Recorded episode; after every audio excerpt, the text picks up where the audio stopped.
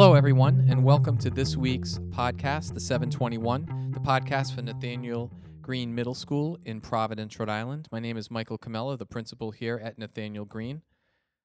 This week, we had instructional rounds where we had members of our uh, middle school zone team, teachers, district support come into our school, walk through some of our classrooms with our problem of practice in mind to give us feedback to help us improve as the year goes on. So we had a very successful instructional rounds. We also had the Met School come in to speak to some of our eighth grade students. Many of them are excited about applying to the Met and have already come to me to help uh, work on some on their essays for their application. On Wednesday, we had a professional development day. I'm happy to say many, many of our teachers attended various professional developments around the district. And Friday, we had a very successful visit from Governor Raimondo and Commissioner of Education Angelica Infante Green here at, uh, at Nathanael Greene. Uh, they were able to meet with our teachers and meet with uh, many of our students as well. So we were happy to host them, um, and they are welcome back at any time. This week's podcast, in a, a teacher interview, is with Miss Laura Tortolani. Miss Tortolani teaches grade six science to our ESL students here at Nathanael Greene. So we hope you enjoy this week's podcast.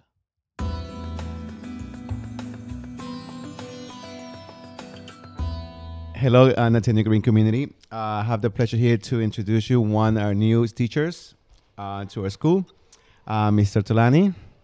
Hello. Mr. Tulani, we have some questions for you um, so the community can learn more about you. Um, what is your role at Nathanael Greene? My role at Nathanael Greene is sixth grade EL science. I like science, one of my favorite subjects. Uh, how long have you been in education? So, about four years mostly substituting, but this is my first full time position. We're glad that you joined the Green team. Thank you. Um, what is your best part? I'm sorry, um, why did you become a teacher? Summer's off. No. um, I love kids. I, I really do. I, um, I believe that as you get older, adults become jaded, and I think that kids are always keeping us young and fresh and coming up with new ideas. So I love the conversations with the children. I, I- can see that. I can see how you build those relationships with your students in your classes. Um, what is the best part of your role as an educator?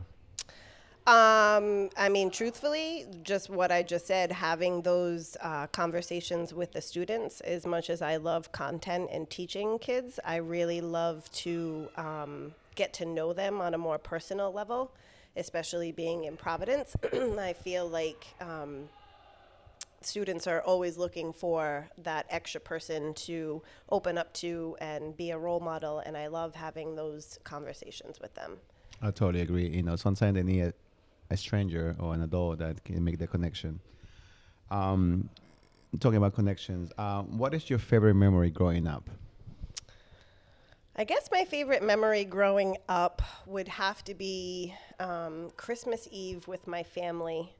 I come from a big Italian family, and when I was younger, I had a ton more family living in Rhode Island. And we used to have really big dinners, and seafood's some of my favorite foods. So, Christmas Eve was about the seven fishes in my family. And so, we would um, have dinner. We would start eating at seven, and then we would we don't stop until about midnight. And then my parents would always let all of us open up one gift on Christmas Eve. So I think that was even better than Christmas Day. Oh, that's nice. Are you born and raised in Rhode Island, Providence, or Uh, I grew up in Warwick, but I I I guess I lived in Warwick, but I really kind of grew up in Providence because um, my family owned a business downtown, and my uncle owns a business downtown, and I went to LaSalle. So I've been I've I pretty much grew up in Providence, but um, I'd, I haven't lived here. No, Oh, I see. Well, thank but you. But yes, I grew up in Rhode Island.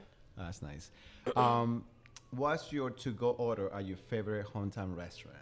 If you have one, but what is the your favorite dish you, you order when you go to your favorite spot in Rhode Island, Providence? Wow. Okay. So I guess it would have to be sushi. Um, I'm a huge fan of Jackie's Galaxy, um, either Providence or North Providence, either or. And they have um, really, really good sushi. Sushi's my favorite meal. So but that's a really tough question because I love to eat. uh, I I know I know definitely you're a food a food fanatic, but I was not expecting sushi. Um, I'm actually in New York. I ate a lot of sushi, but I, I haven't found like a good place. So maybe I, I definitely gotta get in touch with you and see. Yeah, we'll hook Uh, up. I'll, I'll get you some good sushi for Thank sure. you. now, what is your favorite movie? That's a tough question. These are tough questions. Um, You can you can even go by genre if that is a little bit easier. so I have to say, I know this isn't really answering the question. I'm a kind of like a Tom Hanks fan. Um, so it's kind of tough to come up with like a favorite, but I'm also like an Al Pacino fan too. But I would have to say, um, either The Green Mile or Shawshank Redemption, which I know Tom Hanks isn't in Shawshank Redemption, but they're both two really good movies. That's interesting because I say The Green Mile. That was my favorite movie. Oh, really? How Yeah, funny. I know, right? Um, what do you like to read? Now we went from movies. Now, what about text? You know, what kind of readings do you do in your free time?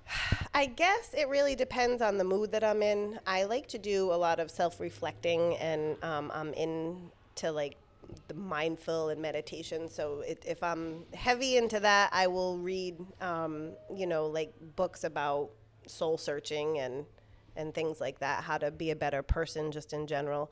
But if I um, am just like winging it, I actually really like um, young adult fiction. it's i think the stories they're easy to read especially in a busy time throughout the school year sometimes you can't you know it's hard to focus on like those text heavy readings. But the young adult i feel like especially working with sixth graders it's nice to be able to read those stories. And um, i don't know they just they have some good good good meaning behind them No, I totally agree. Especially in working in middle school, you need to know those texts because y- that's another way you can relate to the kids. Mm-hmm. And even though the, the the morals of those mo- those books might be you know simple for middle school, but sometimes you can relate it to adults because absolutely they're, they're definitely a learning experience. absolutely Okay, so if you had to give a 30 minute speech, what would you talk about? Non-stop, 30 minutes. Nonstop 30 minutes. I would either talk about how awesome it is to travel and experience different parts of the country and the world because I like to do that, um, or I would talk about um, mindfulness and again, just being the best person that you can be um, for yourself and for your community. I think that, um, I don't know, I think I have a lot to say. I, and I do every day to my kids. Traveling is, is one of my passions So, Where are some of the places that you visited or, or the places you want to talk about to, to your audience? Um, I loved Ireland. I loved Japan. I love Italy. I've been there a bunch of times because my mom was born and raised there. Uh, but I think I kind of take it for granted because because I've been so many times. But the history is beautiful there. I really liked um, Texas too, if I'm keeping it keeping it domestic. Um, but definitely Ireland and Japan. Those are two complete opposite ends of the spectrum, but they were absolutely amazing. Japan and Tokyo is by far the cleanest city I have. I mean, you could eat food off the city streets and there are no garbages. Like the Japanese people just take such good care of. They respect their land and their culture and the people around them, and and it was it was definitely beautiful. I had a couple of friends in college from Japan, and they, they expressed that um, sometimes they mentioned, you know, it's very hard for them to see some of the, the garbage they find on the streets. You know, the culture is very, very like maintaining the, their the community, the mm-hmm. country. They always try to keep it clean. Mm-hmm. That's interesting that you mentioned those. Even standing in line for like the subway, I noticed they they stand in line one behind the next, and then you know the Americans rush in, and it's like a big you know free for all. So especially in New York. okay, the last question, Mr. Tolani. Uh, at the end of the school year, what five words, adjectives, uh, would you hope your students would use to describe your classroom? so um, I would hope that they would say that it is fun.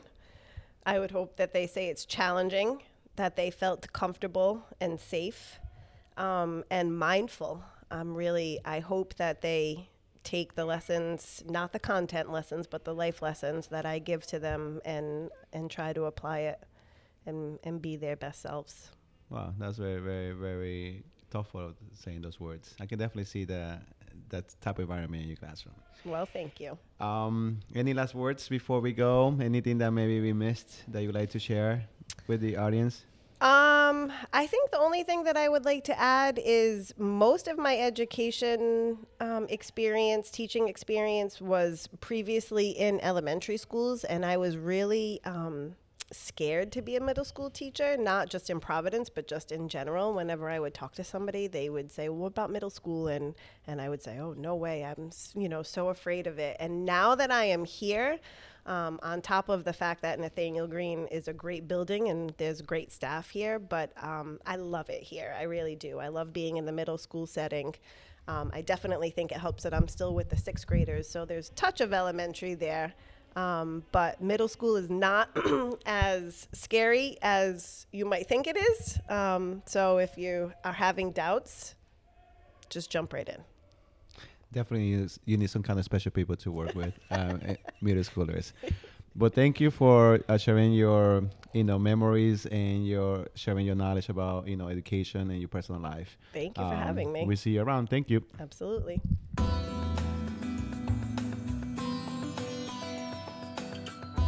We hope you enjoyed this week's podcast with Miss Tortolani. Just some upcoming events at Nathanael Greene this week. As a reminder, there is no school on Monday, November 11th for Veterans Day.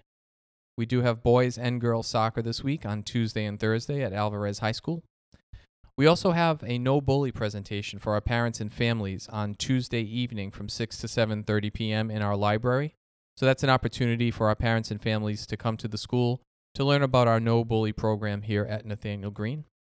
Also, as a reminder, quarter 1 ends on Tuesday, November 12th. So all grades will be due for quarter 1 um, on Tuesday, November 12th. And as a reminder, we will have parent teacher conferences next week on November 21st and 22nd. On November 21st from 5:30 to 7:30 p.m. and on November 22nd from 10 1:10 to 2:35 p.m. We hope to see everybody there. Have a great week.